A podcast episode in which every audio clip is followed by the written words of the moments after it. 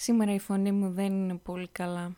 Τουλάχιστον να έβγαινα έξω τα βράδια και να τη δικαιολογούσα ότι έχει κλείσει επειδή ξελαριγκιαζόμουν πάλι. Αχ, παλιές καλές εποχές. Αλκιόνι, ετών 85, που κανονικά θα έπρεπε να είναι 22.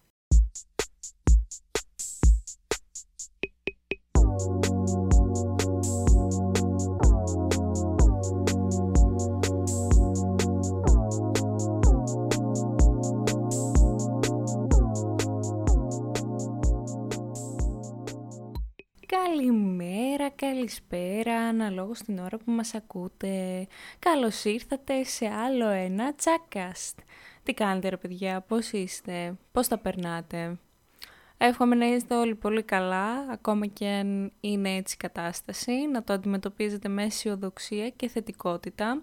Έχουμε δει πολλά πράγματα τον τελευταίο καιρό, αλλά ελπίζω να το αντιμετωπίζετε με θετικότητα όλο αυτό και ήρεμα, με ψυχραιμία όλα θα λυθούν. Σήμερα το podcast μας είναι πάρα πολύ σημαντικό και έχω να πω ένα πράγμα μόνο.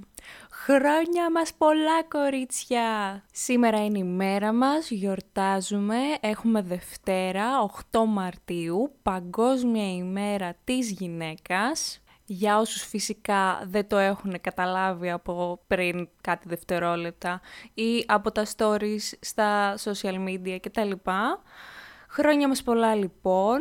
Δεν δυσκολεύτηκα να μπορώ να πω καθόλου γι' αυτό το συγκεκριμένο επεισόδιο, καθώς μου ήρθαν όλα αυτά που θέλω να πω μέσα σε πέντε λεπτά, αλλά το θέμα ήταν πώς θα τα χωρούσα όλα αυτά που ήθελα να σας προτείνω για τη συγκεκριμένη μέρα. Οπότε θα σταματήσω τη φιλιαρία μου εδώ και θα ξεκινήσω απευθείας με το κομμάτι ταινίες.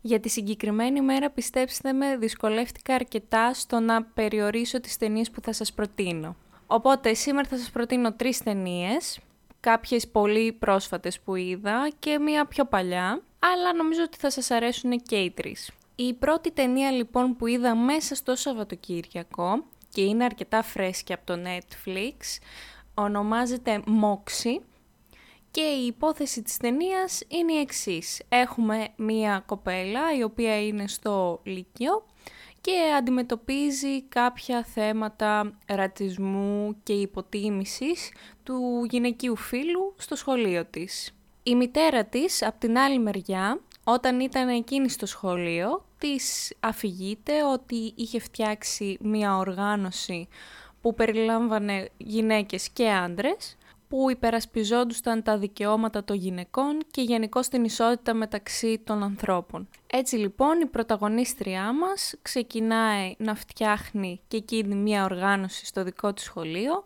που περιλαμβάνει και κορίτσια και αγόρια τα οποία υπερασπίζονται ακριβώς το ίδιο που είχε κάνει και η μητέρα της, δηλαδή την ισότητα μεταξύ των φίλων.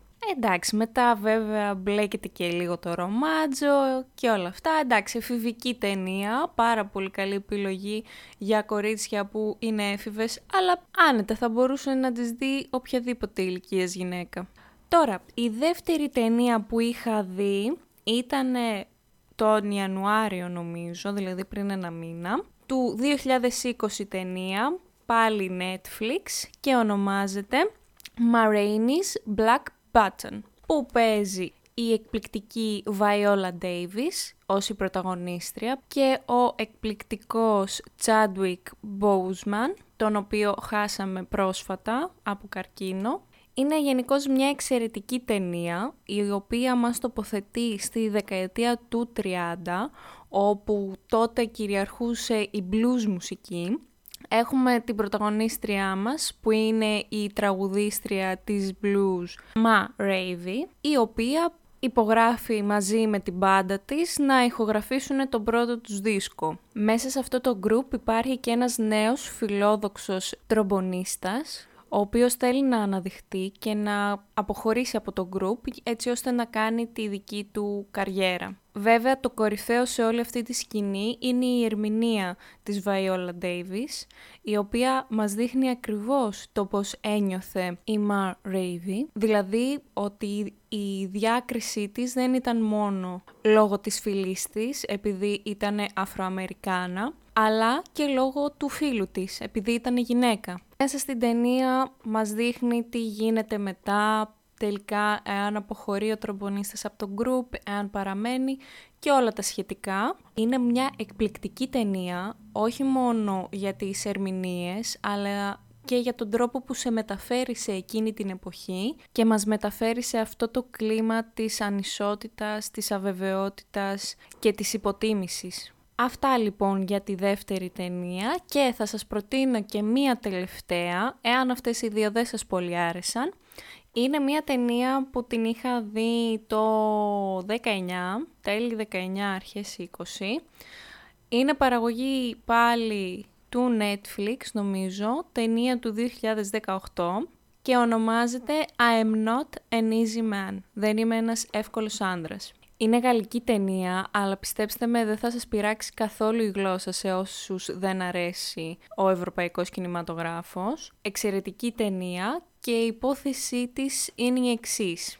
Έχουμε τον πρωταγωνιστή μας που είναι ένας άνδρας ο οποίος είναι αρκετά πέφτουλας θα το πω και ταυτόχρονα μισογίνης. Θα μου πείτε πώς μπορεί να γίνει αυτό, πιστέψτε με έχω γνωρίσει αρκετούς που είναι έτσι. Δυστυχώς βέβαια του συμβαίνει ένα ατύχημα Ευτυχώς εγώ θα πω για τις γυναίκες και θα καταλάβετε μετά γιατί το λέω αυτό. Ξυπνάει την επόμενη μέρα και αντιλαμβάνεται ότι βρίσκεται σε έναν κόσμο που έχουν αντιστραφεί οι ρόλοι των γυναικών και των αντρών. Δηλαδή οι γυναίκες συμπεριφέρονται σαν τους άντρες και οι άντρες σαν τις γυναίκες. Εκείνος θα χρειαστεί να προσαρμοστεί σε όλο αυτό, δηλαδή να φοράει σορτσάκια, κοντές μπλούζες, να έχει μια πιο θηλυκή εμφάνιση και βλέπουμε από την άλλη μεριά τις γυναίκες να ντύνονται πιο ανδρικά με πουκάμισα, κοστούμια, γραβάτες και επίσης να έχουν πιο σπόρα αυτοκίνητα, να είναι ας πούμε διευθύντριες και όχι στη γραμματιακή υποστήριξη. Οπότε ο πρωταγωνιστής μας παίρνει μια πολύ γερή γεύση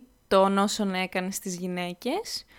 Τώρα το αν δεν ξαναεπανέλθει στον πραγματικό του εαυτό θα το αφήσω σε εσάς να το δείτε πολλά πράγματα είπα πάλι στις ταινίες, το ξέρω, θα μου πείτε πάλι βαρεθήκατε, αλλά τι να κάνουμε, είναι τόσες πολλές και ωραίες. Οπότε ας πάμε να συνεχίσουμε με το κομμάτι σειρές. Τώρα, τη μία σειρά την έχω δει, μπορώ να σας πω. Την άλλη δεν την έχω δει, αλλά θέλω πάρα πολύ να τη δω και δεν γινόταν να μην τη συμπεριλάβω στη σημερινή ημέρα. Η σειρά λοιπόν που έχω δει και σας την προτείνω ανεπιφύλακτα είναι το The Crown. Το στέμα δηλαδή. Για όσους δεν το έχετε δει, μιλάμε για τη ζωή της βασιλικής οικογένειας στο Ηνωμένο Βασίλειο. Βασίζεται στην βασιλεία της Ελισάβετ, δηλαδή της τελευταίας βασίλισσας, αφού πέθανε ο πατέρας της ο βασιλιάς Γεώργιος και σας την προτείνω για τη σημερινή ημέρα διότι μιλάει για μια γυναίκα στην εξουσία και βλέπουμε ποιος είναι ο ρόλος της, αν βάζει το καθήκον πάνω από την οικογένεια, πώς το αντιμετωπίζει όλο αυτό ψυχολογικά. Αλλά επίσης είναι και μια πάρα πολύ ωραία σειρά γιατί μαθαίνεις πάνω κάτω τι γίνεται στη βασιλική οικογένεια, αν και μερικά είναι και προϊόντα μυθοπλασίας, αλλά τα περισσότερα βασίζονται σε αληθινά γεγονότα. The Crown λοιπόν, από το Netflix, είναι συνολικά τέσσερις σεζόν και περιμένουμε εννοείται να βγει και η επόμενη. Η επόμενη σειρά είναι μια σειρά που μου την έχουν προτείνει πάρα πολλά άτομα, αλλά δεν έχω προλάβει να τη δω η αλήθεια είναι και δεν γινόταν να μην σας την προτείνω. Μιλάω φυσικά για το Γκάμπι της Βασίλισσας που βγήκε στο Netflix λίγο πριν τις γιορτές των Χριστουγέννων και της Πρωτοχρονιάς. Από ό,τι έχω καταλάβει από την υπόθεση και από το τρέιλερ που έχω δει, μιλάμε για μια κοπέλα η οποία έχει μεγαλώσει στο ορφανοτροφείο τελείως μόνη της και ξεκινάει να μαθαίνει από μόνη της σκάκι. Όταν πιστεύει εκείνη ότι έχει φτάσει σε ένα πάρα πολύ καλό επίπεδο και ότι μπορεί να κατέβει σε διαγωνισμούς, δηλώνει συμμετοχή σε ένα τουρνουά για να συμμετάσχει. Την εποχή βέβαια εκείνη, από ό,τι έχω καταλάβει από το τρέιλερ, είναι ότι οι γυναίκες ήταν υποβαθμισμένες και δεν τις θεωρούσαν αρκετά έξυπνες έτσι ώστε να παίζουν ένα τόσο έξυπνο παιχνίδι όπως το σκάκι. Παρόλα αυτά λαμβάνει μέρος και φτάνει από ό,τι έχω καταλάβει μέχρι και τον τελικό. Δεν μπορώ να σας πω πολλά πράγματα από αυτή τη σειρά, γιατί δεν την έχω δει προσωπικά, αλλά μπορώ να σας πω ότι ο ενθουσιασμός όσων μου την έχουν προτείνει ήταν τεράστιος. Οπότε αυτή είναι η σειρά που θα δω εγώ για τη συγκεκριμένη μέρα, δηλαδή σήμερα. Και φτάσαμε στο κομμάτι βιβλίο, όπου εδώ έχω να σας προτείνω ένα εξαιρετικό βιβλίο της Κριστίν Χάνα, η οποία έχει κάνει και άλλα βιβλία που μπορείς να τα πεις και τριλογία μεταξύ τους, αλλά αυτό ήταν το πρώτο της βιβλίο, ονομάζεται «Το Αιδόνι». Η υπόθεση του βιβλίου έχει να κάνει με δύο αδερφές, οι οποίες βρίσκονται στο δεύτερο παγκόσμιο πόλεμο, έχει ξεσπάσει ο πόλεμος. Η μία κοπέλα από τις αδερφές είναι παντρεμένη, οπότε βιώνει τον αποχαιρετισμό του συζύγου της, καθώς επίσης μας δείχνει και το πώς τα καταφέρνει να μεγαλώσει μόνη της το παιδί που έχει με τον άντρα της και να συντηρήσει το σπίτι τους. Ενώ η άλλη κοπέλα η αδερφή της που είναι μικρότερη, αποφασίζει να φύγει από το σπίτι και να καταταγεί στην αντίσταση, έτσι ώστε να καταφέρει να ελευθερωθεί η πατρίδα της. Σε αυτό το βιβλίο βλέπουμε δύο διαφορετικά μοντέλα γυναικών, αλλά και οι δύο είναι πραγματικά αγωνίστριες, οι οποίες προσπαθούν η κάθε μία με το δικό της τρόπο να αντέξουν σε αυτή τη δύσκολη εποχή. Θα στεναχωρηθείτε, έχει μέσα και λίγο ρομαντισμό, αλλά νομίζω ότι αυτό που θα σας μείνει είναι πραγματικά η αντοχή της γυναικείας ψυχής και το πόσο μαχήτριες είναι κάποιες γυναίκες. Το Αιδόνι λοιπόν, Κρίστιν Χάνα, ελπίζω να το διαβάσετε και να το απολαύσετε. Και φτάσαμε εσείως στο τελευταίο κομμάτι, το κομμάτι της μουσικής. Στη σημερινή μέρα πραγματικά δεν ήξερα ποιο κομμάτι να βάλω, αλλά νομίζω ότι κατέληξα και νομίζω ότι πρέπει να ακουστεί αυτό το κομμάτι. Είναι από την εξαιρετική Billie Holiday. Η Billie Holiday είναι νομίζω αγαπημένη μου ακόμα και από την Nina Simone. Οπότε θα σας αφήσω με το τραγούδι της You Go To My Head. Ήταν το πρώτο τραγούδι της που είχα ακούσει και από τότε πραγματικά μαγεύτηκα μαζί της και την ακούω αρκετά συχνά γιατί μεταξιδεύει. Αυτό ήταν λοιπόν άλλο ένα επεισόδιο Chuck podcast έφτασε στο τέλος του. Πάλι χρόνια μας πολλά κορίτσια, Παγκόσμια ημέρα της γυναίκας. Ελπίζω να το γιορτάσετε όσο μπορείτε.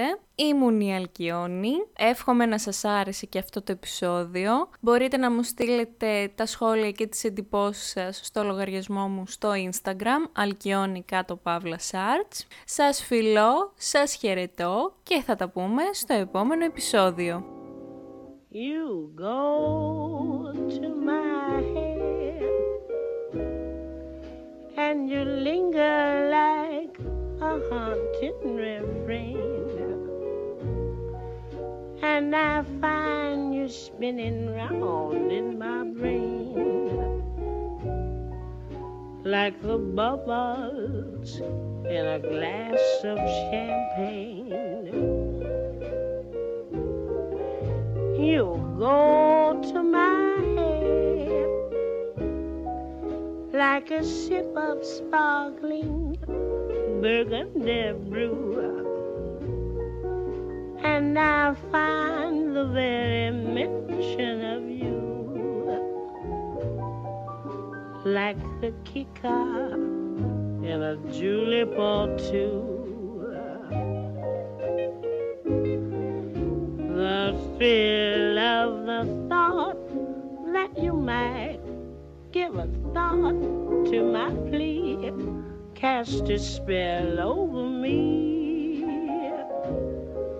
But I said to myself, get a hold of yourself. Can't you see that it never